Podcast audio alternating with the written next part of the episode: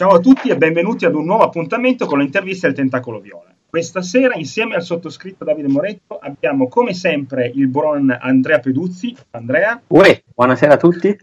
Per la prima volta, sempre come intervistatore, insomma, persona che fa le domande, abbiamo il bravissimo Antonio Bellotta. Ciao amici del Tentacolo Viola. Ciao Antonio. E poi, eh, per la primissima volta, abbiamo con noi un ospite molto speciale che fa un sacco di cose, eh, che è un game designer, è un artista, è un ROM hacker. Eh, è, è qualcos'altro. E tanto che adesso ci dirà, e abbiamo il piacere di avere con noi eh, Michele Falcone, detto Hiki. Ciao, ciao Michele. Ciao, ciao, salve, salve, ciao. ciao. Benvenuto e grazie innanzitutto di aver accettato questo invito. E, mh, mm, insomma, Vabbè, tanto piove, tanto piove a dirotto fuori, quindi eh, qua, qua, non posso fare nient'altro. Per adesso fa solo freddo. E, mh, eh, se hai voglia, come di consueto per le interviste del Tentacolo Viola, di parlare un po' di te, raccontarti un attimo, visto che io, eh, insomma, non, eh, non, ho detto tutte le cose che fai, quindi se puoi parlare un po' di te.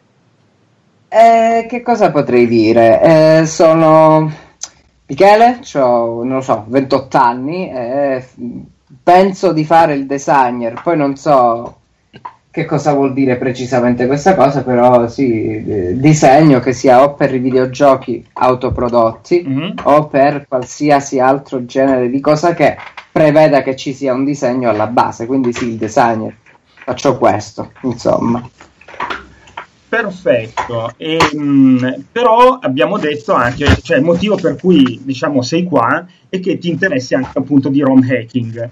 Eh, ci vuoi anche spiegare un attimo, perché magari non tutti sono, come dire, sanno cos'è hackerare le, le ROM dei giochi, no? se vuoi fare un'introduzione. Mm, sì, praticamente un, una, una, ROM che vuol dire eh, ROM vuol dire read only memory, cioè questo vuol dire che solitamente eh, un pezzo di hardware, nel caso dei retro game, un pezzo di hardware che non è possibile eh, modificare a meno che non ci siano comportamenti invasivi, insomma, come modificare la ROM elettronicamente. Comunque la ROM è sostanzialmente, sostanzialmente il chip dove è contenuto il codice di un videogioco. Il ROM hacking è appunto quello di andare a modificare questo codice eh, per farne eh, un gioco nuovo. Ok, quindi proprio partire dal gioco originale e insomma entrare nel codice e farci un po' quello che ti pare, cambiando varie cose, byte o testi. Sì, o esatto, o anche sì, sì, sì, logica e qualsiasi altra cosa. Perfetto. Allora, lascio ai due fantastici amici di Outcast eh, libera carta bianca e date voi con le domande. Va benissimo, eh, perfetto. Vado io, Antonio? Sì, vai, vai. Ok, eh, ciao Michele. Dunque, eh, io volevo chiederti in che modo ti sei avvicinato al romacking, eh, se esiste una scena di romacking, se ha senso parlare di una vera e propria scena, o in ogni caso se tu con questa scena eventualmente ti ci rapporti o se lavori principalmente per i fatti tuoi. Eh, io in un certo senso eh, la, la, oh, sì, faccio parte eh, di una scena, di una community di varie community. Mm-hmm. Ma eh, sì, fondamentalmente mi muovo da solo e ultimamente chi vuole aiutarmi mi può magari dare una piccola mano, però comunque se il gioco è sostanzialmente il mio prodotto, eh, il veto finale è mio. E ci mancherebbe sì. altro, oltretutto, direi. sì, su un eventuale, però sì, più diciamo eh, il materiale che propongo come Plawell Labs o Plawendo, che magari è proprio la branca prettamente di ROM hacking dei miei progetti, tutto ciò che propongo sotto quest'ala, dato che il lavoro mano a mano che escono nuove eh, intenzioni, nuovi prodotti, eccetera, il lavoro eh, va man mano eh, facendosi conoscere, quindi aumenta c'è sempre chi mi dà, eh, c'è sempre più gente che mi dà una mano, però sì, ov- ovviamente è un lavoro individuale che magari gestisce anche i consigli o i piccoli aiuti che possono dare anche persone da varie community, che può essere la community prettamente del ROM hacking o come in Plowemon la community prettamente del Pokémon hacking, perché è una community ancora diversa rispetto a quella del ROM hacking. O anche io ho avuto mano da persone che insegnano giapponese nel revisionare i pochi testi giapponesi che ci sono nelle mie opere, per dire. Mm. E eh, tu nello specifico come hai iniziato a, a creare ROM? Nel senso come ti sei avvicinato a questa che è una disciplina artistica? Allora, io mi ci sono avvicinato nel modo diciamo più semplice possibile. A un certo punto della mia vita avevo deciso che volevo creare videogiochi. Però non so per quale motivo ero sempre stato intimorito da questa cosa, perché magari nelle solite chiacchiere da bar esce fuori, eh, ma fare videogiochi è difficile e quindi mi sono sempre fatto abbattere da questo pregiudizio. Eh, di tanto in tanto, ma da quando ero davvero piccolo e quando, è, quando la GUI di Game Maker era ancora grigia, eh, ci provavo a capire che cosa poteva succedere, ma costantemente, magari perché ero ancora ragazzino, diciamo tra virgolette, avevo altri fatti per la testa, non mi ci sono mai concentrato. Poi quando effettivamente tre o quattro anni fa, anche meno, mi sono messo ho deciso realmente di fare videogiochi, mi sono accorto che in realtà fare giochi con un tool moderno, che può essere Unity, fare giochi semplici ovviamente, che può essere Unity o Game Maker, può essere relativamente semplice, ho scoperto solo allora che eh, io ovviamente sono più un amante delle retro console che delle console moderne mi interessava eh, fare i, i, giochi per le retro console e mi sono accorto che non una scorciatoia, ma un, uno degli approcci più canonici, più simili, cioè più logici da fare adesso per i retro game era fare il ROM hacking.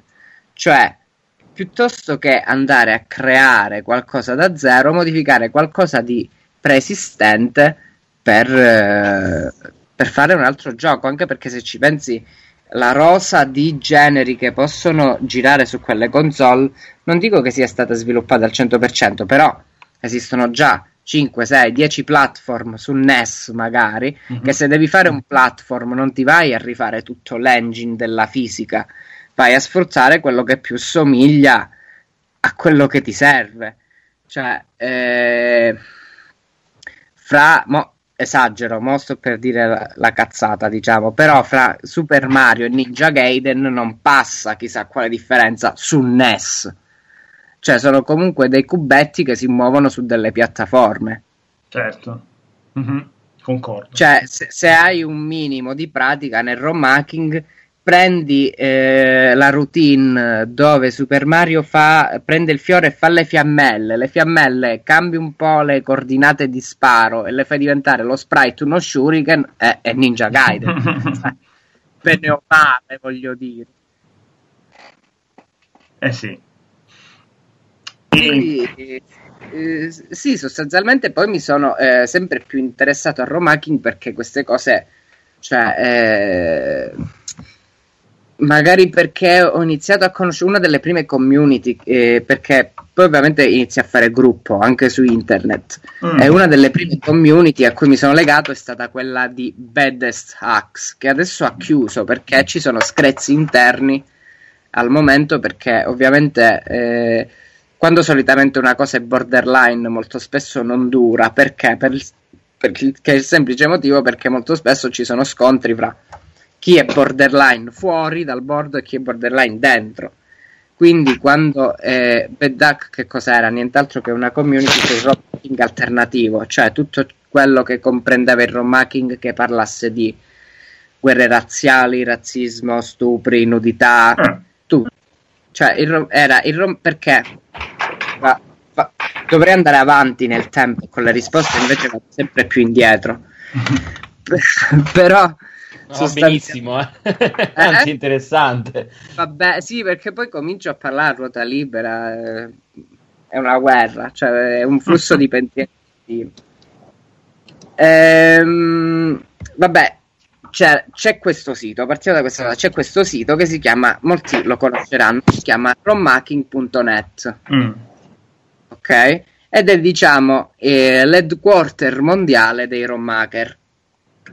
Ok. Eh, in seguito a ciò, però, quindi diciamo che tutte le documentazioni, tutti i tool che uno scrive, tutti gli hack che fa dovrebbero teoricamente andare in questo grande hub mondiale che contiene tutta questa documentazione sul ROM hacking, romhacking.net, net sta per network, quindi è il centro di questo universo. Mhm.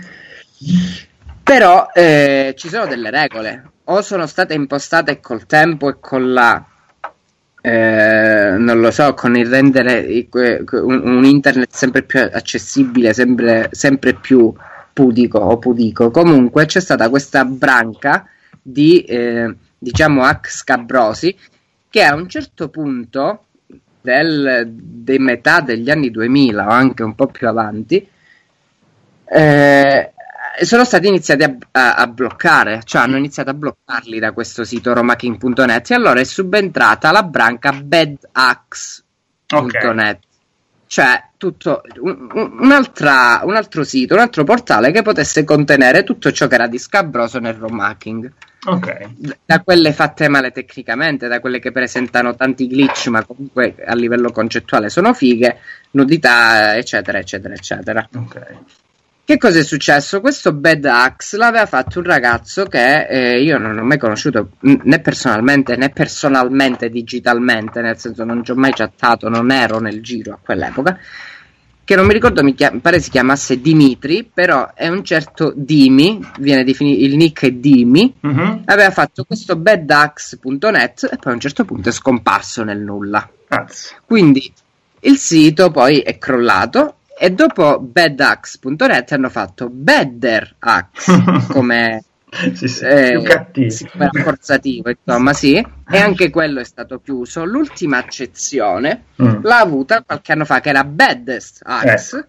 Perché. Ed è stato nel periodo in cui ho fatto uscire il mio primo ROM hack che è stato Space Weed. Cioè io ho affrontato questo nuovo, questa nuova alba di questa terza generazione di questo por- portale alternativo di ROM hacking, conoscendo la community, questa nuova community che era composta da pionieri del movimento da quando era Bad Axe ancora, tipo, per citarne uno Rotwang che è un, un canadese che molto affissato con le arcade board degli anni 90 e quindi adesso sta anche costruendo, gli faccio un po' di pubblicità, ma anche se, cap- se non capirà mai quello che sto dicendo, però eh, è molto affissato sulle board arcade tipo Capcom CP1, CP2, quelle cose Mhm. CPS, eh, Capcom System, quelle cose lì che io non, non sono un grande... Final lo- Fight, quella roba lì, insomma. Siamo... No, è Final Fight, esatto. Lui praticamente sta facendo un hack di Final Fight che si chiama Final Fuck. Ma così sembra una stronzata, però sono dieci anni che ci No, no, lavora e ha immagino. costruito un disassembly di Final Fight incredibile. Perché poi lascia stare che magari vuoi fare un hack la cazzata da bar dura 10 minuti, ma dietro c'è tutto un retroscena tecnico Vabbè, certo. eh, di assembly, di tool che magari girano solo su Amiga o su DOS, quindi un Ah. disastro. Che poi sì, è- è un casino, insomma. Comunque, stavo dicendo, dall'alba di questa nuova, eh, nuova formazione di questo sito, io ho iniziato a fare ROM hacking e quindi studiare anche con gli utenti di questa, di questa chat, iniziare a studiare l'assembly e precisamente l'assembly del 6502, che è il processore che è sul NES. Sì. Quindi i, primi passi li ho, mos- li ho mossi con quelli e poi ho fatto uscire Space Weed. Dopo un po' è stata quella la prima cosa. Poi man mano mi sono sempre più appassionato e il ROM hacking è diventata sostanzialmente uno dei miei hobby preferiti. Ma ascolta, eh, al di là del, del web ci sono anche eventi underground dove si, ci- diciamo, si circola il ROM hacking oppure è tutto, è tutto su web? Eh, eh, io in un certo senso, mo, eh, lungi da me che questa cosa che dirò venga vista come una menata, però da parte mia mi sono sempre posto come mecenate del ROM hacking, oltre a essere stesso un ROM hacker, nel senso che il ROM hacking è nato su web per natura e dedicato alla popolazione del web. Mhm. Però eh, ci sono stati anche altri casi in, in- in altri tempi e in altri luoghi che hanno portato il ROM hacking fuori dal suo contesto originale. Abbiamo già ammesso che il contesto originale è il web, come per il graffitismo sono le strade, i muri o i treni. Però c'è stato un momento nella storia in cui magari o Andy Warhol o Basquiat nel particolare hanno iniziato sia per volontà propria che per puro caso a portare l'arte di strada nei musei. Il romacking da arte di strada però della strada cibernetica che in questo Eh. caso è il web è stato portato nei musei. Come? È già successo cioè il mio tentativo è di fare questa roba però questa roba non è che me la sto inventando da zero è soltanto che sto seguendo una via diversa diciamo. Però questa cosa è già stata fatta tipo per citarne qualcuno che nell'ambiente del romacking non viene manco ben visto però io lo apprezzo ed è un certo Corey Archangel che è esposto anche al MoMA di New York. Ah, Sì, sì, lo conosco, lo conosco. Che cosa letto- ha fatto? vai, vai. Eh? Vai, vai, Sì, vai. sì, lo conosco, vai, vai. Ah, ok. Che cosa ha fatto? Non ha fatto nient'altro che eh, prendere Super Mario, eh, togliere tutto a suo dire e lasciare solo le nuvole. Cioè, everything but the clouds, cioè rimuovere tutto e lasciare solo le nuvole come opera concettuale, che magari lui sa delle cose, però già la tecnica e, l'idea sono fighe. Però poi c'è stato anche un movimento di controinformazione, in questo caso, in cui c'era una persona che diceva: No, vabbè, non è romacking nudo e crudo, ma in realtà questa è una, coda- una cosa che lui ha codato da zero. Però vabbè, a parte queste cose, tornando, cioè lasciando i movimenti interni di questa cosa, è stato uno dei primi che ha portato il romacking nei musei, Mhm. al MoMA, cioè mica Sì, non nel museo de- del paesino Eh sì, di sto esatto. cazzo, esatto. in Abruzzo, eh, senza, senza nulla togliere all'Abruzzo, No, che- no, cioè, bellissima però, ragione. no, maga- Sì, sì, no, certo, Eh, è una roba quindi- importante, cioè una roba per la scena sicuramente che la alza a un livello eh, superiore, cioè la fa uscire dall'underground e ti dice, eh, ma è al MoMA, roba di alta visibilità. Sì, sì, sì. direbbe. Sì, esatto, sì. Mm. Beh, e ma, quindi come ci siamo arrivati a dire questa cosa? No, che, che ci siamo arrivati perché dicevi appunto che Sì, tu si chiedeva se, se appunto era uscito qualche volta se c'erano manifestazioni. In realtà alludevo più che altro magari a manifestazioni underground, cioè nel senso se c'erano eventi per promuovere la scena del romacking, Eh, farla vedere che sì, non fossero ok. diciamo istituzionali, ma magari eh, fisici tuttavia, non solamente eh, digitali. Esatto, Eh, sì, ci sono stati anche in Italia dei bellissimi tentativi a cui ho partecipato, però non so perché, appunto, come dicevo, sono un po' eh, de- dei fuochi di paglia, nel senso, eh, proprio nel periodo di Space Weed, eh, in Italia, e non mi sa che non era nemmeno la prima edizione, era forse la terza, la quarta, si faceva il game over a Leoncavallo Eh, che era Sì, praticamente il Nilo per il, ga- il romacking, cioè il posto più, insomma, dove è più possibile, sì, florido, come si dice, non lo so, Sì, sì, sì, Florido. buono. Sì. Eh, e, e io me, me lo aspettavo altri anni, cioè eh, eh, ormai eh, nel mio cervello l'avevo settato come appuntamento fisso. Ho detto, ah, figo, ogni anno c'è sta roba, ogni anno faccio sta roba. Invece no, subito dopo, l'anno dopo e nemmeno quest'anno c'è stato. Mm. Eh, quindi molto spesso, non lo so, forse addirittura potrebbe essere, eh, potrebbe essere presto, an- presto, magari per chi i videogiochi dall'interno no, però in Italia alcune cose non lo so. Ancora prematuro per, una- per un paese come Sì, no, cioè, è, è- molto strano, cioè io eh, vengo anche eh, eh, da un passato, ma non perché non lo sia anche adesso, ma perché ho fatto altro, però vengo anche da una scuola, diciamo, fumettistica l'Italia. e, e quindi ho frequentato molte volte il crack e casualmente una delle prime volte che al crack è stata fatta l'area gaming è stata in un periodo in cui eh, già io avevo fatto qualche romac, era uscito già Space Weed, già comunque mi stavo un po' affermando come artista indie in questo campo, almeno che strizza l'occhio al mondo dei videogame, ma insieme anche a un Nicola Piro che fa grezzo, no?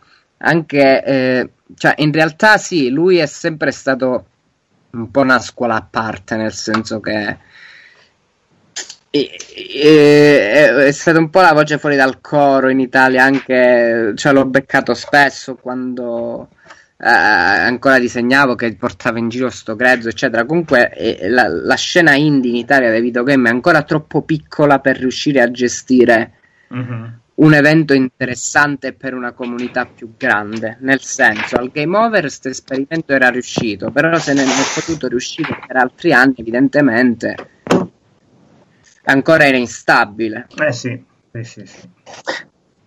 Ma eh, senti, uh, tra senso, instabile nel senso di... che... Sì, vai, vai. No, no, scusa, vai, vai tu, scusa. No, no, mi interessava sapere anche come, cioè al di là, visto che comunque hai parlato del Gomorra, io tra l'altro credo di esserci stato l'ultima volta e non so se era un'edizione regolare ormai due o tre anni fa. Uh, esatto, però, mi sa che era la stessa, ma quella dici, sì. quella con la locandina anni 80 con i colori azzurro, sì. viola. E adesso guarda, non mi ricordo la locandina, mi ricordo Vabbè. che poteva essere, era stato l'anno che avevano fatto anche a Milano il, uh, il Milano Game Festival, che era molto carino. Uh, era proprio più o meno anche gli stessi giorni. Uh, tra l'altro, ovviamente, sai, mi sono incuriosito anche in generale sulla scena della game art. Vabbè, se era l'ultima, proprio... comunque, se era l'ultima, era quella dove abbiamo presentato Space Weed. Noi che c'era, secondo me, davvero eh, il meglio dell'indie italiano, cioè c'erano tutti casualmente. In... Sì, sì, beh, mi ricordo che c'era veramente un botto di roba. Uh, uh, eh... Eh, per quanto riguarda, eh, diciamo, mh, mm, la scena della game art, però in termini più ampi, cioè intesa proprio come termine eh, ombrello che copre tutte le manifestazioni più o meno artistiche legate ai videogiochi, per cui eh, la chiptune, quelle musicali, le ma anche esatto. il cinema, o ad esempio il game design, eh, quello più sovversivo, tipo quello di Paolo Pedercini o cose del genere. Uh, ti consideri parte di questa scena, segui in qualche modo, cioè c'è dialogo tra chi diciamo fa game hacking e chi invece magari fa machinima o cose di quel tipo? Eh, allora, tu hai citato Paolo Pedercini, giusto? Ho sentito sì. male. Sì, sì. Ah, sì, esatto. E io, per esempio, di lui so che A non lo conosco, né? nel senso non ci ho mai parlato, eh, non ce l'ho in, in contatto in qualche modo su, su, qualche social. B credo sia più grande di me proprio per una serie di canali che ha scelto dei canali con cui comunicare un sacco diversi dai miei. Nel senso, io mi sa che l'unica cosa che ho visto di lui è che ha un, un profilo Twitter. Io Twitter forse è l'unico social che non ho. Ok. Quindi Beh, per sì, dire, però, non, però non tra, ci siamo mai al... anche, anche per il cinema, per dire, non so, anche Bitanti o tanta gente che lavora nel machinima così, addirittura scelgono Twitter piuttosto che stare su altri canali. Sì, certo, eh, sì, è una... Eh, un social si sceglie per un motivo o per un altro. Eh, io preferisco Facebook perché ancora riesco ad avere un, un, un rapporto intimo con chi mi segue. Magari Twitter, secondo me, io non lo conosco, quindi non so di che cosa sto parlando, però magari Twitter a, a, ti allontana un po' di più dal tuo pubblico. Forse in alcuni casi è meglio, perché inizi a diventare profeta e gente che ti segue. Invece nel caso di Facebook è ancora, non dico un rapporto sostanzialmente sì, paritario con la tua community, perché nel senso No, ripeto, non conosco Twitter, però che io sappia non puoi commentare direttamente, ma devi fare un nuovo post con un tag. Cioè non... Sì, sì, devi, sì, c'è una, una sorta cioè, di alberatura di, di commenti. Cose che... Sì, c'è una serie di piccole cose che rendono un, un, un, social media diverso da un altro. Per esempio, io preferisco ancora Facebook ad Instagram, che in un periodo come questo la gente mi direbbe no, ma Instagram è una bomba, è estremamente visivo, è più veloce, eccetera, eccetera sarà sicuramente anche più giovanile e cose del genere, però sì, ci sono metodi. Quindi diciamo che la community non è tanto per chiptune, ROM hacking o, o chissà cos'altro, ma è cerchie di... So- cioè, dipende in che cerchia di persone social sei. Mm-hmm. Ti... Ah, ok, quindi è molto, diciamo così, tagliata da questo tipo di cose. Sì, nel senso, per esempio, eh, anche nel caso di Kenobit, che è eh, anche Antonio, cioè eh, ci siamo conosciuti in, grazie a Kenobit, appunto. Io credo di conoscerlo dai tempi di MySpace, vedi, ricollego sempre una conoscenza anche a una community virtuale legata a un social. Beh, però ci sta anche perché, cioè, quando poi invece ci si conosce nei locali underground così dice ah ma lui l'avevo conosciuto al Tempio di Don Cavallo del, del Paso Torino insomma è ovvio che ci deve essere un punto di aggregazione eh, se no non puoi conoscere la gente nel senso non sarebbe possibile conoscere così tanta gente e, è anche umano avere un, un ricordo di ah, MySpace, Facebook, Twitter, Instagram sì, sì, sì. Eh, fa parte. No, beh, ma per dire, io adesso, ad esempio, non so, io ripeto, seguo un pochino la scena di Game Art, ma appunto tipo Machinima, per cui eh, Machinima Game Festival, eh, quelli che lo fanno Yulm, Bittanti, e in generale poi per dire ci sono anche quelli che hanno fatto l'esposizione di giochi alla triennale, per cui eh, We Are Musli, Santa Ragione, e loro in generale, sempre parlando di social, sono molto più indirizzati su Twitter e ad esempio di Machinima su YouTube se ne trovano relativamente pochi e li trovi invece magari su Vimeo. Per cui in effetti esatto, fa proprio esatto, anche... anche perché sì, sì, rimane sempre legato al m- metodo di comunicazione. YouTube, se ti piace fare i video, è il top.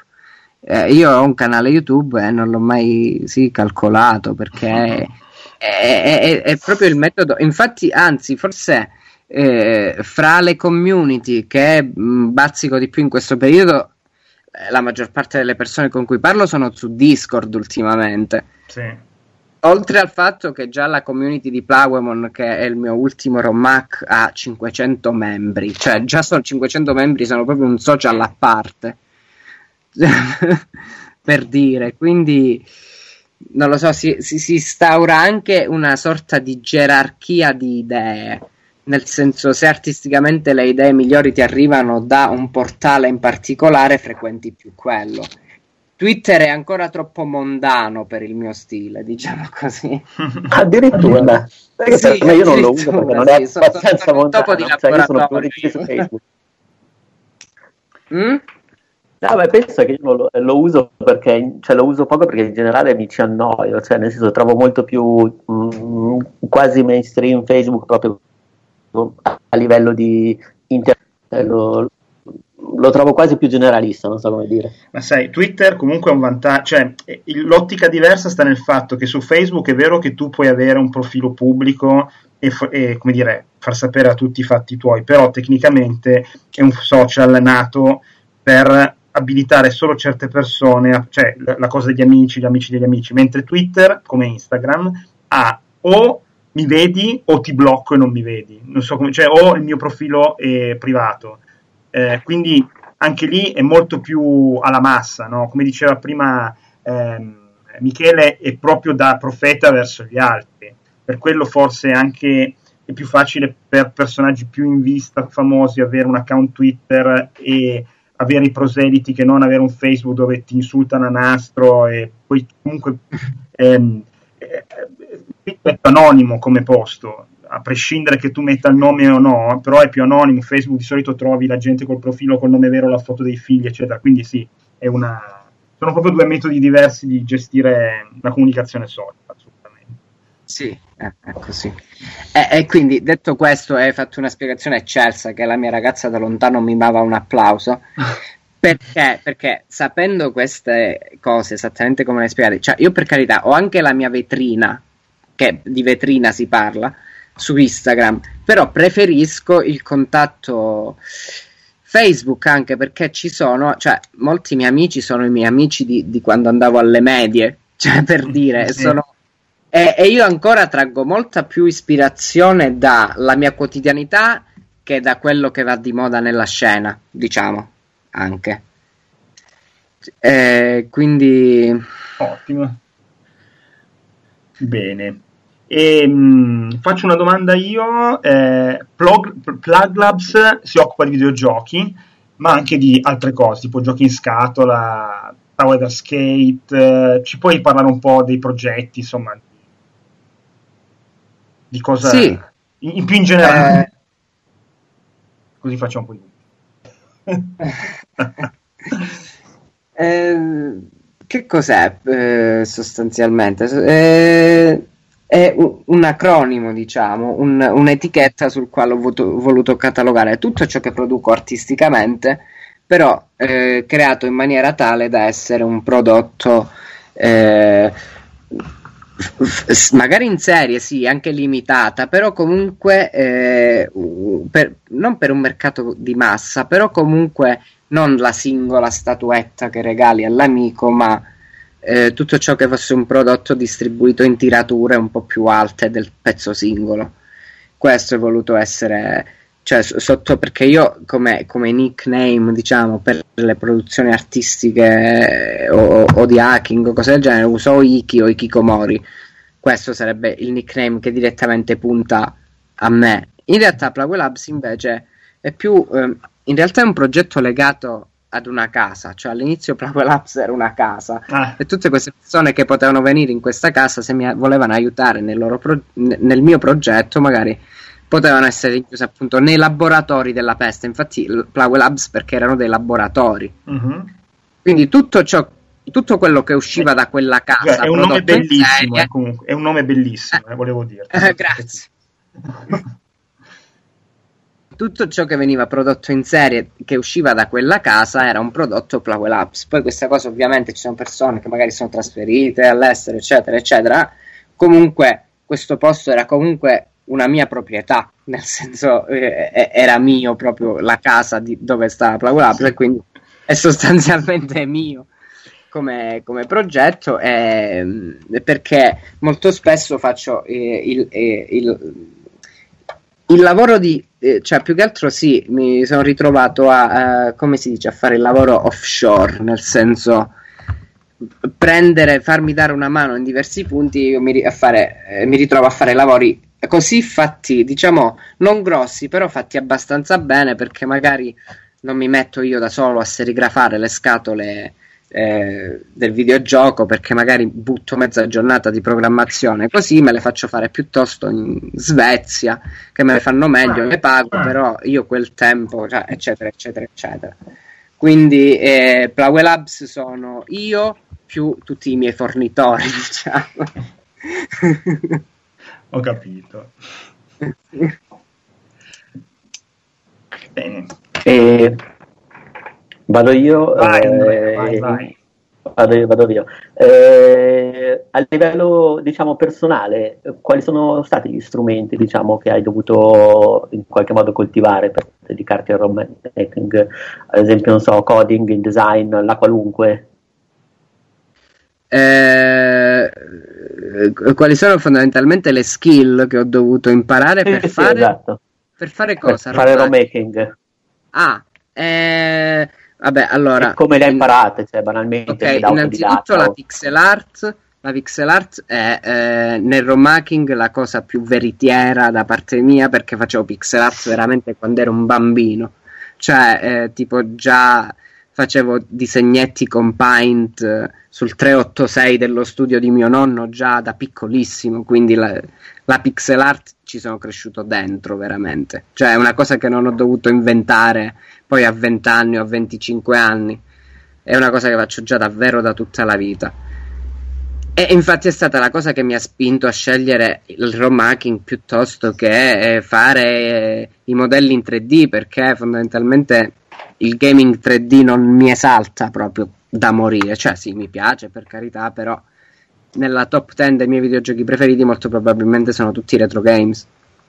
Detto questo, eh, quindi eh, la pixel art è quella che mi è venuta più spontanea di tutte. La chiptune, credo di aver iniziato a suonare chiptune quando avevo 17-18 anni, così con LSDJ come fanno molti, diciamo e quindi eh, è una ski- eh, la, la, la, porzione di skill che ho, dovuto ista- che ho dovuto imparare è capire come funziona la chiptune non attraverso un software che un software tracker che decide per te come si codifica quella musica nel processore ma imparare a scrivere la chiptune in codice che è stata la parte più noiosa e, e tra l'altro non è una delle mie preferite perché comunque il modo in cui mi sono sempre approcciato alla musica è sempre stato esageratamente creativo e sperimentale, piuttosto che estremamente matematico come potrebbe essere scrivere direttamente un codice in assembly e poi provare come suona direttamente come se lo scrivessi su spartito e lo suonassi direttamente a pianoforte, cioè è molto complesso. E, e, e poi comunque eh, dalla mia parte c'è una piccola filosofia da parte mia che è usare meno tool possibili per fare le cose. Cioè, se esiste un tool, che ne so, Mega Man 3 eh, Music Tool, così che tu scrivi la musica magari nel Fami Tracker e te la converte tranquillamente, tranquillamente preferisco scriverla direttamente nel codice originale, eccetera. Una sigaretta? Facciamo una pausa siga? No, no, vabbè, a me me l'hanno passata. Ah, ok. E eh, io ho smesso di fumare da 12 anni, quindi...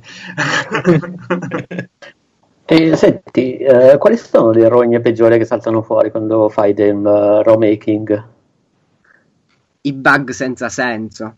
Cioè, tipo, non lo so, tu vai a modificare una traccia audio e, e, poi non parte più il gioco, cioè premi start e diventa tutto bianco e non capisci perché. Cioè, non...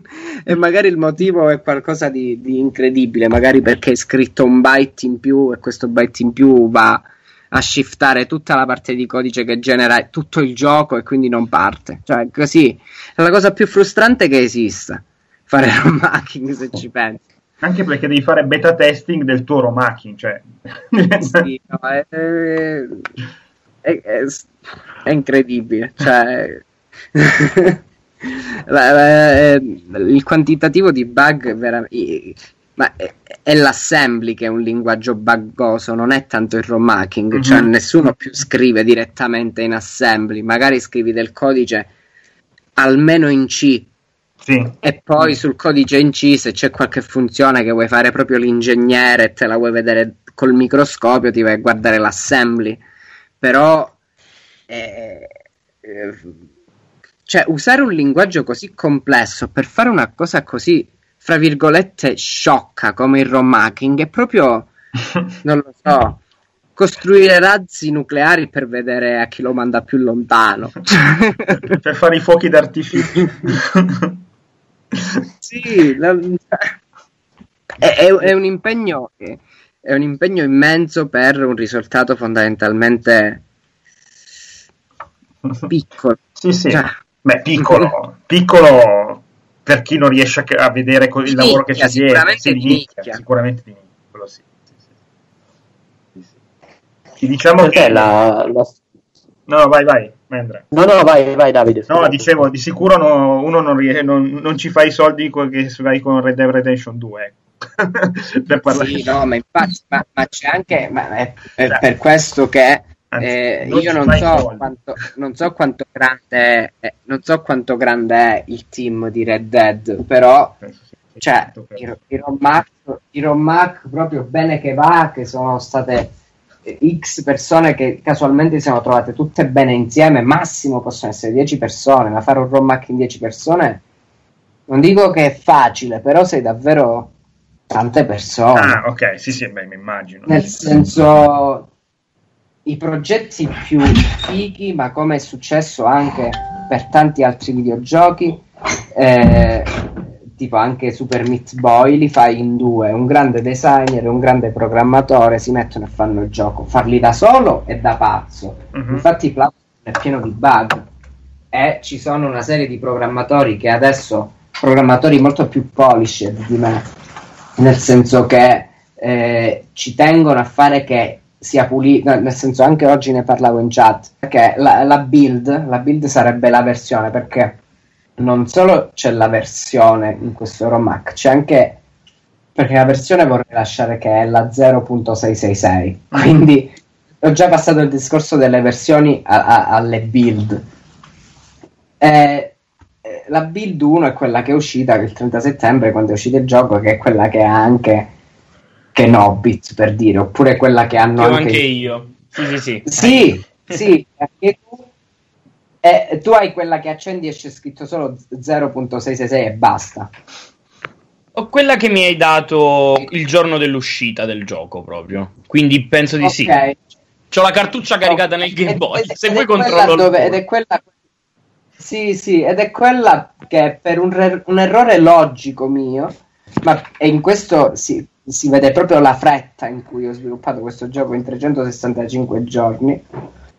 E ho usato lo stesso byte, vabbè questo è un tecnicismo, però ho usato lo stesso byte per segnalare l'evento, è stato catturato Mewtwo, è stato catturato Mew, ho usato lo stesso byte e praticamente se ne acchiappi uno non puoi acchiappare l'altro se non tramite un glitch, che questa cosa lo rende sia la versione più buggata di tutte, perché ovviamente più siamo andati avanti anche con altri collaboratori eccetera, è, è diventato sempre meglio anche perché vedi un po' come si muove la community, che cosa piace, che cosa no, e quindi magari f- fai un mix, nel senso... Sì. Ed ero, ero, ero, curioso di una cosa. Um, prima hai detto che insomma lavori direttamente in assembly e hai parlato dei problemi insomma, che si hanno nel giustamente programmare in, una, in, un linguaggio così vicino alla macchina e così complesso da gestire. Oh, ma oh, la community o anche tu hanno sviluppato dei tool per permettere un debugging? Um, diciamo del codice, cioè ad esempio dicevi prima del, dell'errore, sai, del, del, bit fuori posto che ti shiftava. Ecco, come fai a beccarla una cosa del genere? Uh, ci, ci, eh, sono... Io penso che il 90% di questo lavoro succeda nel cervello. Cioè, certo. non voglio dire la grande cosa filosofica, eh. se c'è qualcuno che mi vuole fare le pernacchie faccia pure, però eh, fondamentalmente la maggior parte del lavoro lo fai tu. Il, il, computer non è altro che un foglio dove, è come il foglio per lo scrittore che scrive il testo, però il computer non è di dice se un romanzo è bello o brutto. Certo. Eh, eh, eh, ti può dire appunto l'errore ortografico, esattamente come succede nella, nella, nella, programmazione, però in questo caso del byte è stato un errore logico mio. Certo. Il gioco non è che non funziona, il gioco non fa una cosa. Mm. Eh, eh sì, eh, la maggior parte è tutta, è tutta logica. Ci sta. Ci sta. Ed è, anche, ed è anche questo il motivo per cui preferisco l'assembly, perché non è un nozionismo magari assoluto come può essere l'imparare un codice moderno, magari appunto in una scuola che si dà un'infarinatura perché si deve creare una generazione di persone che sa quel codice perfettamente. Eh, l'assembly nel senso è molto, per quanto sia difficile, è molto logico se capisci come funziona la macchina. Già se tu capisci perfettamente il concetto che una macchina possa capire solo 1 e 0, stai capendo maggior parte del codice low level, quindi m- macchina direttamente o esadecimale o assembly o vari tipi di assembly, perché poi la, la perversione qual è? Che non è che dici imparo Python, imparo Python, ciao. Eh, non so se devo imparare Python 2, Python 3, ma le che va le imparo tutte e due, ciao L'assembly, ogni processore del cazzo, passatemi il termine, ha il suo instruction set, la sua serie di registri. Quindi se, non è che dici, ah vabbè, mi piglio sei anni della mia vita, imparo assembly per lo Zilog Z80 alla perfezione e poi quando vai a programmare su Nintendo 64 capisci qualcosa. Cioè, puoi iniziare a capire se conosci un assembly, ma ognuno è completamente diverso dall'altro perché ogni processore è diverso dall'altro. Madonna. Eh. in questi giorni mi stavo leggendo, ma a tempo perso, quindi non prometto niente. Però in questi giorni mi stavo leggendo come potesse funzionare il MIPS. Il MIPS è il processore che alimentava PlayStation 1, Nintendo 64 e a quanto ho capito anche sui computer di bordo della Tesla. Ah, ah sono ancora sì, amici. C'è un Nintendo 64 dentro il computer. Mi piace sempre di più la Tesla.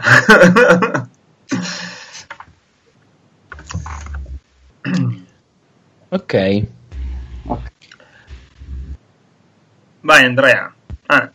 Sì, eh, parliamo un po' alla fine di Plaguemon Lost Diaries che è il remaking di Pokémon Rosso che hai fatto di recente. E, eh, eh, perché hai fatto proprio questo? Perché è proprio Pokémon Rosso per i vent'anni?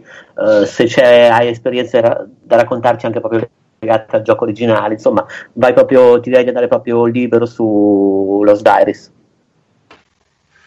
Ok, eh, rosso non lo so perché è rosso, forse perché il progetto proprio del disassembly si chiama Pokémon Rosso, Pokéred si chiama, eh, perché se no io in realtà, mo dire una cosa che non ho mai detto, magari mi faccio un sacco di hater, però in realtà io il primo gioco che ho avuto è stato giallo, rosso me lo sono comprato dopo di giallo. Quindi tu dici, e tra l'altro c'è pure il disassembly in giro, c'è la community del disassembly di giallo è del 100% come rosso, quindi potevo fare benissimo giallo. Però non lo so, ho pensato che se volevo imparare, perché giallo è un po' più avanzato di rosso, eh, se volevo imparare un linguaggio che era appunto, cioè sì l'assembly, ma era proprio il linguaggio dei giochi Pokémon, anche perché poi ogni gioco ha il suo linguaggio non è che i giochi di, del Game Boy leggono gli MP3 e trovi nella cartella del gioco tutti gli MP3 del gioco. cioè, non è così, eh no. poi wow, bene che ti va. Cioè, su, lì magari questa cosa la dico spesso, ma la ripeto molto volentieri. A quel, in Giappone, lì, quando facevano i videogiochi, magari la Nintendo o cos'altro, qua, i, erano stesso i sound designer che erano anche programmatori, e il driver per eh, fare girare la, la, musica nel gioco eh, se lo scrivevano loro. Quindi ogni gioco ha un suo modo totalmente diverso da un altro di codificare la musica. Però molto probabilmente, cioè di Pokémon mi sa che era Masuda che faceva le soundtrack ed è stato Masuda quasi per sempre, credo tuttora le faccia. Quindi il driver da oro e argento a rosso, ma anche a rubino, è molto probabilmente lo stesso. A per un fatto che il suo software l'avrà migliorato, non si sarà messo a scrivere un nuovo software. B perché poi gli esseri umani, e la cosa bellissima degli esseri umani è che hanno un carattere e uno stile, quindi faranno una cosa bene o male quasi sempre in maniera univoca. Quindi entri anche nel modo di pensare di quel programmatore, guardando come ha scritto quel codice. Detto questo, eh, per, rosso stavamo dicendo. Boh. È figo, è figo, era uno dei due insomma. Dovevi scegliere ti piaceva ancora più, più creepy di già. Però sì in poche parole era perché volevo imparare il linguaggio più primordiale ancora dei Pokémon. Se il linguaggio del Game Boy di Pokémon fosse un linguaggio a sé stante eh, giallo è già un 2.0 di qualcosa, anche eh. perché già c'è la funzione che ti segue il Pokémon, il rosso non c'è, quindi a me piacerebbe più inserirla da solo in rosso che rubarla da giallo. Ma mi sembra, mi sembra sensato. sì, forse quasi anche a me.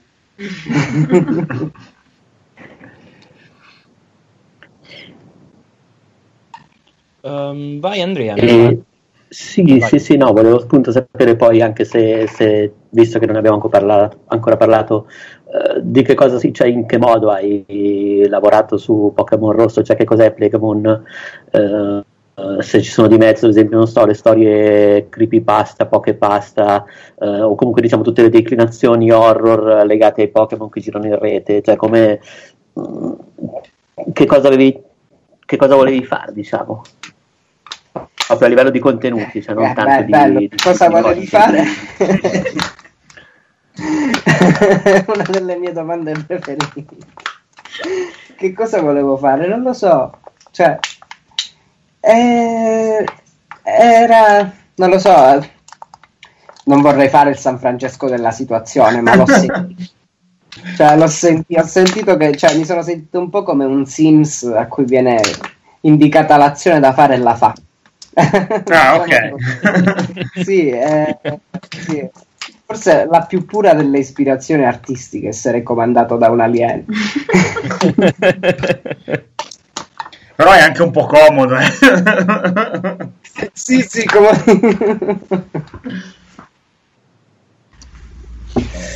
ehm, Però... Io... Sì? Vai, vai, vai, non ti preoccupare. No, no, vai, vai, vai, vai. No, volevo, mm, volevo, chiederti anche perché un po' insomma ne hai parlato quando abbiamo fatto la trasmissione con, con Kenobit, uh, dei, dei, riferimenti musicali che hai, che hai, nascosto più o meno bene all'interno di Plugmon, insomma, per uh, diciamo che sono poi riferimenti che fanno mm, capo anche alle tue preferenze personali, ecco, insomma, se l'ho trovato un aspetto interessante della, della cosa, ecco, il sostituire le musichette uh, come dire, contente, tranquille. dei Pokémon con, uh, diciamo, con, con, con, pezzi musicali di, di, ben altro tenore, ecco, quindi ero, ero, un po' curioso di questa cosa, insomma, se ce ne volessi parlare così. Ok, sì.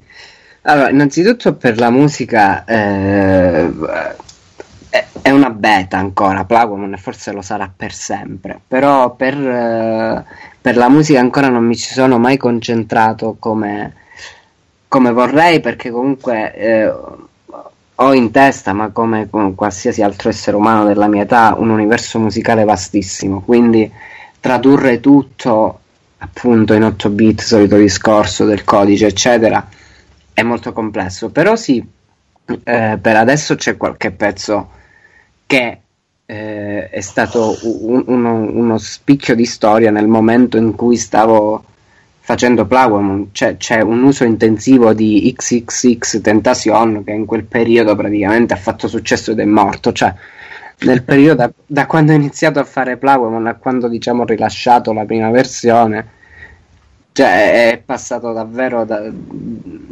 dalle stalle alle stelle a poi morire eh. in pochissimo tempo, quindi sicuramente eh, io non è che mo voglio innalza- innalzarla a chissà quale capolavoro artistico, però ogni opera è il riflesso comunque della società contemporanea.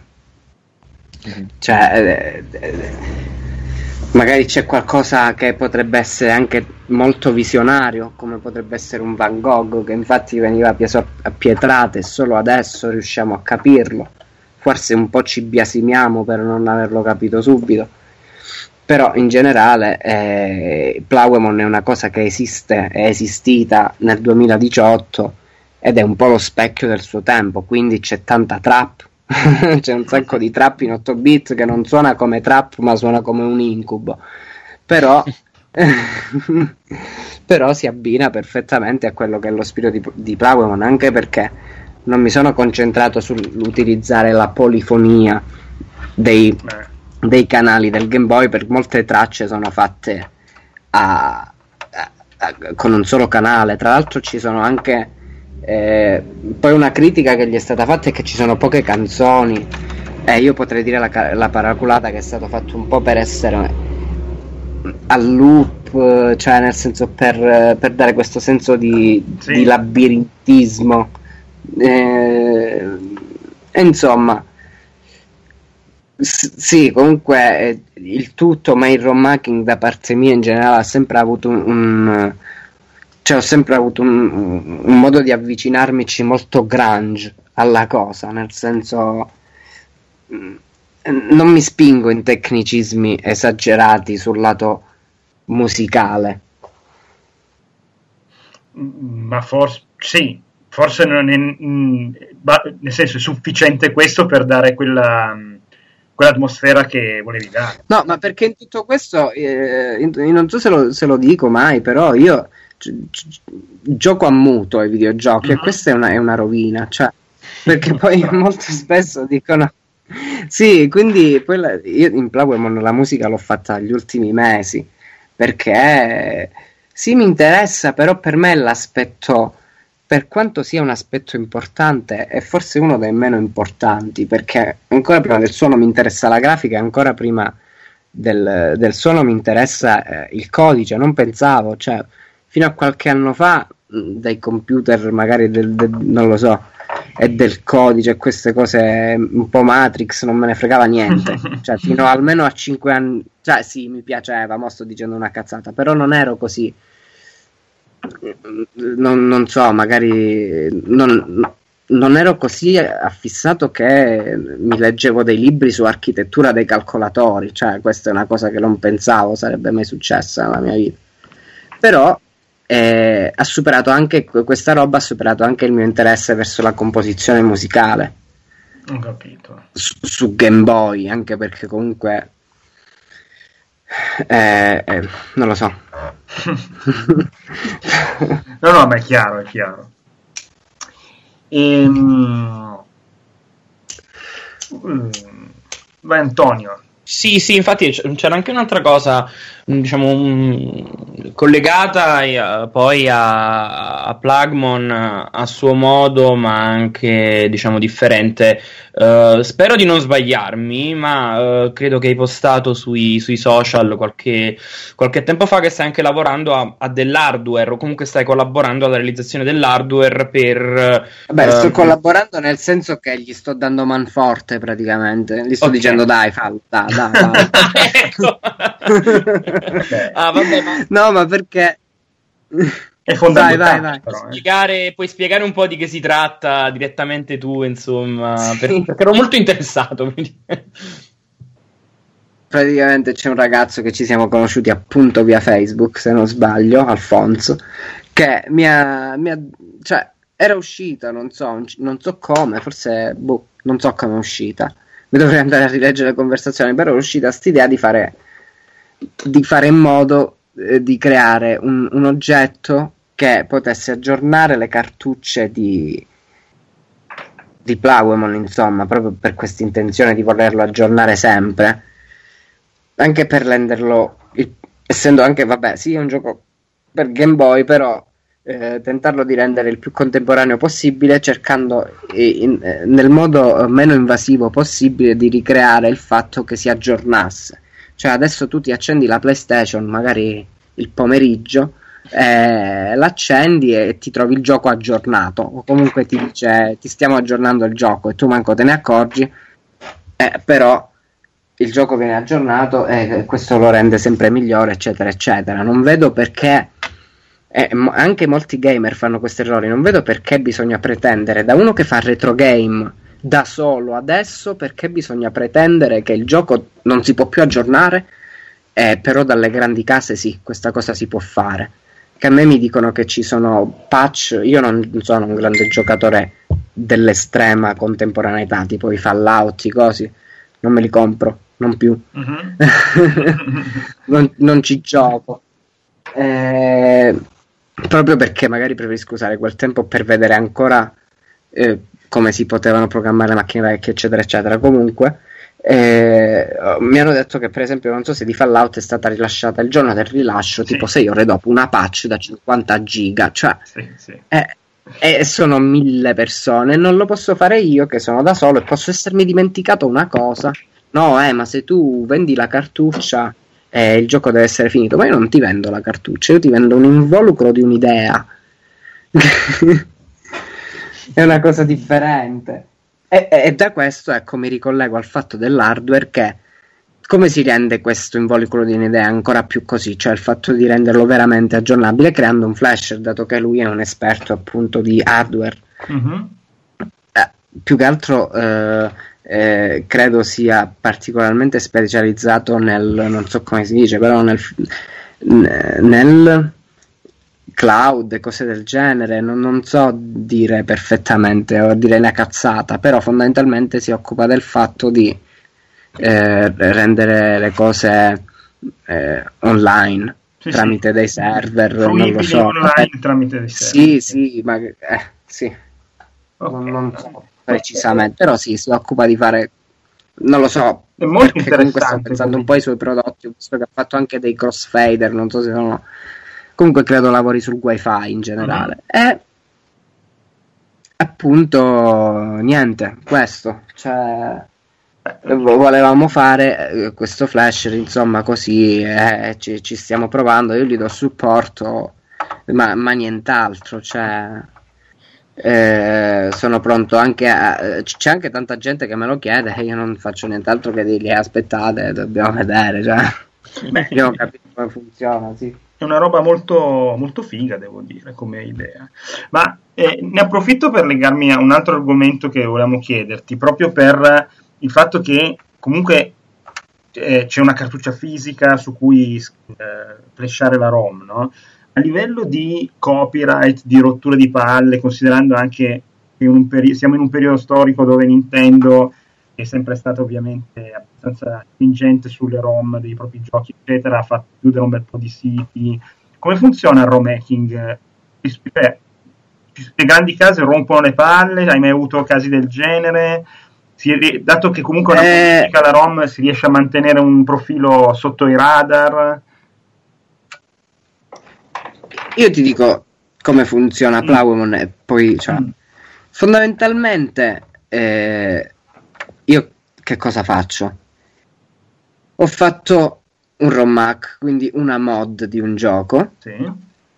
Possedendo una cartuccia di Pokémon rosso, quindi io posso aver benissimo lavorato sul mio dump certo. della mia cartuccia e nessuno mi vieta di farlo. Io se ho una panda, nessuno mi vieta di metterci un alettone. Certo. Oddio, oddio. In realtà non è così, però... Dipende quanto è grosso l'alettone. sì, esatto, perfettamente. Comunque, detto questo, e quindi fino a qui siamo ancora legali, mm. diciamo. Facciamo questo percorso, vediamo se andiamo fuori o no. sì, sì, sì, no, ma eh, di fatti... Faccio, faccio questo dump e ci lavoro dal mio computer. Poi che cosa faccio? Io distribuisco la patch, mm. cioè quindi solo i byte da sostituire, mm. online gratuitamente. Cioè, nel senso, ti sto dando gratuitamente online, eh, non so come dire, è la patch. Sì, la cioè, patch. Il, il esatto. codice originale è tutto codice originale quello che ti sto dando perché eh, si va a applicare sul codice Nintendo. Ho capito.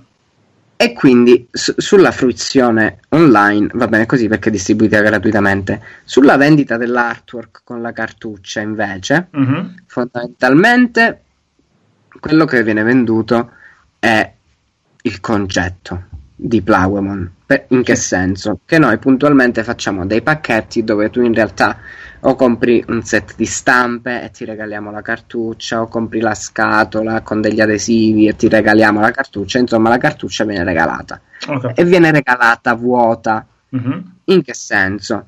Nel senso che se tu mi mandi una tua ROM di Pokémon rosso, sì, che ho fatto del la... dump perché io ho, ho, ho Pokémon rosso esatto, e sono dumpato esatto. il gioco, esatto Esatto, me lo mandi, mm-hmm. io ti applico la patch e te lo carico sulla cartuccia. Ho capito. Questo è perfettamente legale, okay. perché comunque è il tuo dump. Sì, sì. No, la vedevo, difatti te, eh, mi interessava molto perché anche nel caso di quei team che rifanno il gioco, fanno il remake, che ne so, di Metroid eh, o di altri giochi, lì è perché, in, come dire, usano un IP di altri, di Nintendo in questo caso, per un gioco anche gratuito, però l'IP è proprio quella. Invece, anche, nel tuo caso, anche. tu hai un. In questo caso non c'è. Non c'è l'IP è tua, tra parentesi, e, ecco. e, la patch è solo il codice in più che va a modificare una ROM che uno deve già possedere in qualche modo. Sì, okay. sì, sì, sì, perfettamente. Eh, eh, eh, è astuta. Nel senso, cioè, l'unico modo per farla, però è astuta come cosa, perché non vai a distribuire il gioco a cato, ma... Sì, e per sottolineare il realismo di, di questa cosa, eh, come ripeto, abbiamo questa community di Plagomon, è almeno una persona al giorno, almeno una, mm-hmm. c'è una persona eh, al giorno che entra in chat e dice, oh raga, come si faccia Plagomon? Mm. Cioè... almeno uno al giorno c'è, quindi questa è una realtà, cioè il fatto che funzioni così è reale, ormai si è assodata quest'idea che si fa così.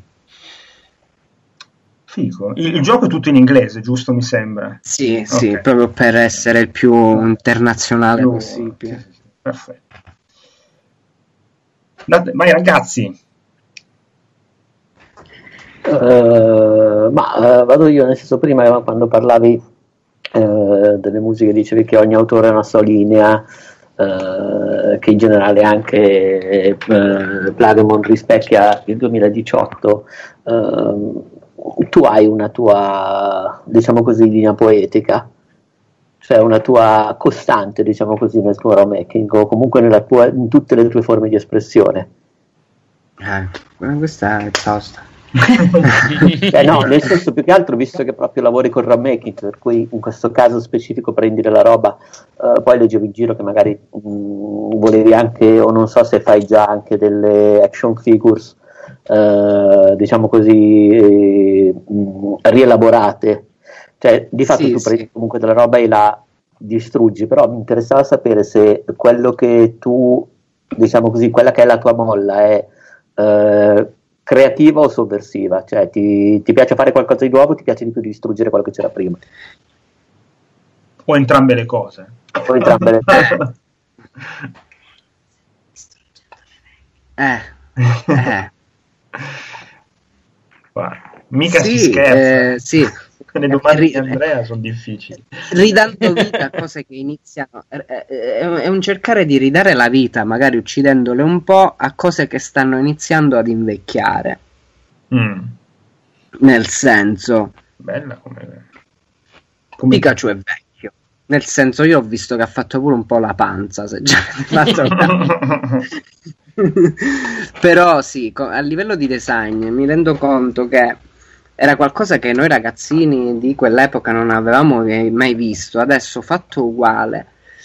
Mm, non, non saprei, alcune cose diventano così tanto di uso comune, come io lo cito sempre, Cavs e i Simpson, è tutto, tutta, è, è la base della pop art questa, è il concetto di ripetere una parola e perde il suo significato. Mm, Se tu dici all'infinito cornetto, cornetto, cornetto, dopo un po' n- n- non colleghi più che è un alimento, sono fonemi a caso. E al- allo stesso modo, eh, sì, cioè è, è diventato, eh, cioè quando una cosa appunto diventa di uso comune, eh, va reinventata per essere eh, ritenuta arte, se all'inizio era stata ritenuta arte, nel senso i Pokémon all'inizio erano lì- la grande idea del genio. Di, di- il disegno era il grande genio che era Ken Sugimori ed era un contemporaneo ehm, eccetera Eh, poi, poi questa cosa viene sempre più messa sulle gomme da masticare eccetera che diventa Sì. di uso comune cioè e, e quindi non viene vista più come eh, anche una sorta di, di, di limite per una fascia generazionale nel senso eh, i, i Pokémon ormai sono una cosa di cioè, cioè io non so se i ragazzini di 15 anni giocano ancora ai Pokémon Sì, sì, giocano. Allora, quelli di 15 non lo so, ma quelli di 9 ti assicuro di sì. Ce n'è uno Eh, in casa. giocano, ma quelli giocano, giocano a quelli nuovi.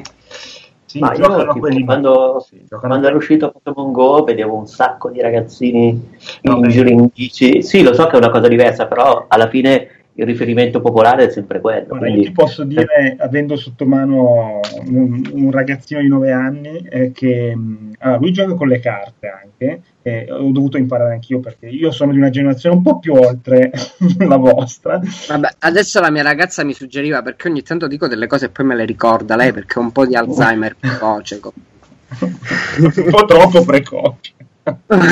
Precocissimo. Però in generale quello che eh, non è più, cioè Pokémon quando, ci so- quando io ho iniziato a conoscerli non erano subito The Pokémon Company. Adesso sono diventati un brand come la Coca-Cola. Sì. Invece all'inizio c'era questa eh, costante, questa componente di stupore di aver visto per la prima volta i Pokémon. Il tentativo è quello di ricreare questo Mhm. stupore. Poi non so indirizzato a quale target. Il mio target sicuramente non, non sono i bambini. Il mio target sono quelle persone che hanno già provato questo stupore di conoscere i Pokémon quando sono nati. Certo. E sono un po' cresciuti anche con il brand, cioè nel senso, forse hanno anche quella nostalgia che eh, vedendo i giochi recenti mi viene in mente l'ultimo che è uscito per Switch eh, di po- ehm, Go- Let's Pokémon Go. Go Pikachu, Let's Go Pikachu e Let's Go Eevee eh, magari dicono eh però sul mio Game Boy quando ero lì nel sedile posteriore della macchina mentre andavamo in vacanza e giocavo eh, cioè è una nuova interpretazione ma tu eh, cosa ne pensi del, adesso vabbè scusa la domanda che non c'entra molto ma visto che parlavamo di dire, di brand che è diventato praticamente una cosa come la Marvel ehm, cosa ne pensi? Non so se hai visto il trailer del film che uscirà l'anno prossimo. Sì, sì, l'ho visto. Co- cosa ne pensi di un'operazione simile, in, peraltro in, appunto, in live action, eh, col figlio di Will Smith? Lui, no? Mi sa che sia lui. È proprio questo, che sono diventati una cosa talmente globalizzata che eh, non lo so, è, è, è, come creare il rovescio della medaglia. Sì, sì. Cioè, eh, non lo so. No, no, non... sì, sono diventati troppo mainstream da un certo punto di vista, anche Sì, se è sì, una frase sì, un po' sì. fatta, però è, è quello il concetto. Eh, Sì, sì, sì, sì, ma eh, fondamentalmente già lo erano, però adesso sono a livelli di Topolino, cioè Sì, fra sì, dieci sì. anni, cioè fra dieci anni sì, saranno le fiabe di quando eri bambino, Pokémon con i Pokémon veri. sì, sì, è vero. Nel senso sono già... E quindi destrutturare questo, questa cosa così mainstream fino a farla ritornare una cosa underground Mhm. è, è- è un atto estremamente artistico, direi.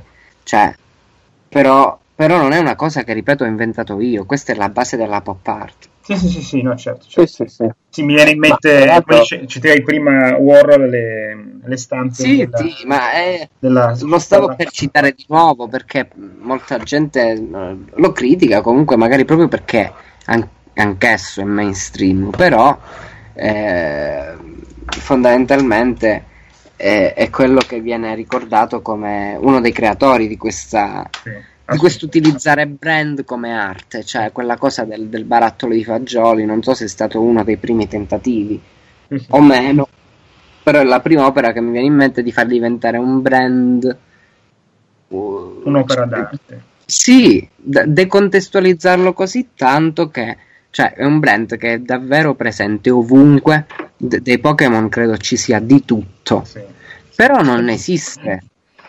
Per- e proprio per questo eh, si, si- fa tornare un oggetto che è diventato così tanto di uso comune, di nuovo qualcosa di nicchia. Mhm.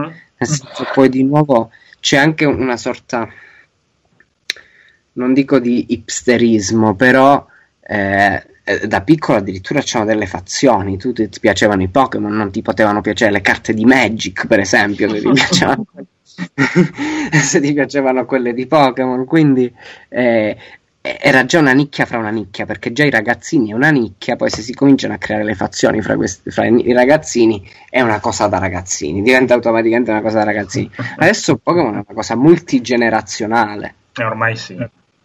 Eh, eh, cioè, addirittura un nonno fra poco potrà dire: Ehi, i Pokémon erano diversi una volta. Cioè, Eh, a voglia. quindi, Beh, però tu vorresti, cioè tu vuoi mh, in ogni caso recuperare la dimensione eh, underground della cosa, o comunque diciamo eh, fare dei, portarlo un po' più indietro alle origini e vuoi anche eh, creare o comunque fare ritrovare un certo tipo di stupore, però lo fai anche in maniera, cioè tu crei questa nostalgia, però la rendi anche eh, disturbante per certi versi. eh, perché? Nel senso, Eh, cioè, perché, anche perché tra lo stupore a questa età è legato a cose più brutte. Cioè, ti stupisci per i drammi. Eh, È come, è come prendere soldatini e fonderli, cioè è una cosa... eh, eh, io l'ho fatto, eh, io l'ho fatto. Ma io, io no, eh, vabbè, ma hai detto una cosa che ci calza a pennello. Io c'è stato un anno al crack che abbiamo presentato questo prodottino così a pochissimi soldi, 2 euro li vendevamo, delle bustine di soldatini fusi, Mm? ah, proprio.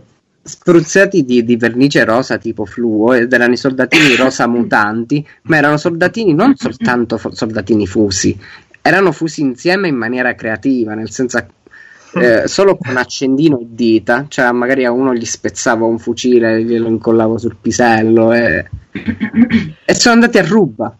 Mi ricordo molto la cosa di Carpenter, eh, però questo, questo- questa roba fusa tutta insieme con arti, ho un'immagine abbastanza love- Lovecraftiana di, questa- di questi esseri. Sì, vabbè, ma infatti c'è, di fondo non è di fondo non è tutto concetto, ma è anche ciò che ti piace, nel senso a me piacciono molto i film di Cronenberg, mi piace l'horror che sia giapponese o che sia americano, mm-hmm. cioè... Sukamoto. Eh? eh? Sukamoto, tipo quelle cose lì. Tipo, non, non lo conosco, che, di, i eh. film mi devi dire più che il regista. Eh, Tetsuo di Hammer. Ah, vabbè, sì, certo. Oppure il ragazzo del palo elettrico. Sì, sì, ok, ok, ok. Sì, anche Tokyo Core Police, queste cose qua, ma anche The Ring, sia l'originale che, che quello no, insomma, tutto, tutto ciò che ho. Questo sono parecchio appassionato dei, dei film horror. Eh, e, e quindi c'è, c'è, anche tanto di, di, quello, c'è tanto fumetto giapponese, mm-hmm. c'è...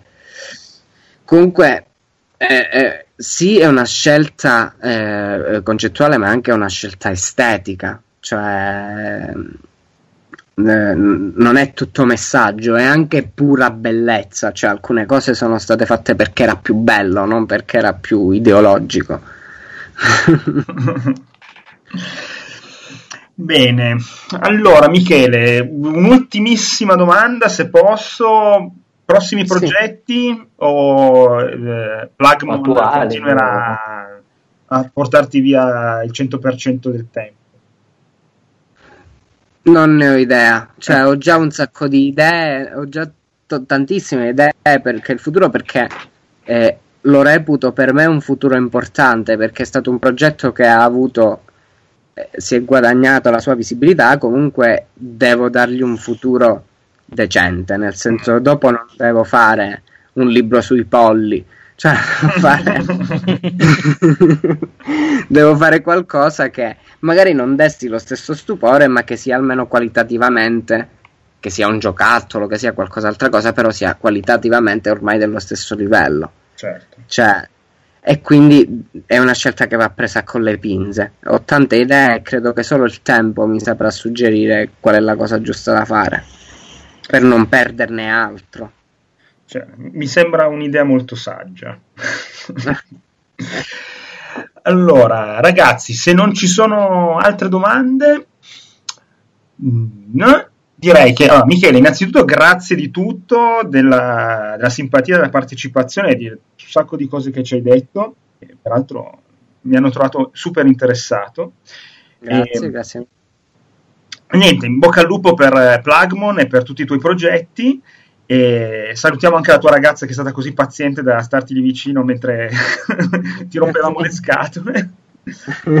e niente, Ragazzi, io vi ringrazio, ringrazio Andrea, eh, ringrazio grazie, Antonio, grazie mille. Eh, un salutone a tutti e alla prossima.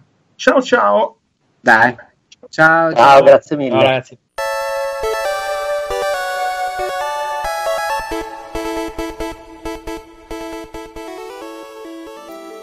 Come sempre potete trovare le interviste del Tentacolo Viola su outcast.it ci trovate su iTunes cercando il podcast Tentacolo Viola, su Twitter all'indirizzo twitter.com slash il tentacolo o su Facebook cercando semplicemente il Tentacolo Viola tutto attaccato. La mail come sempre è il tentacoloviola.gmail.com Spero vi sia piaciuta questa intervista e mm, vi aspettiamo alla prossima. Un salutone, ciao ciao!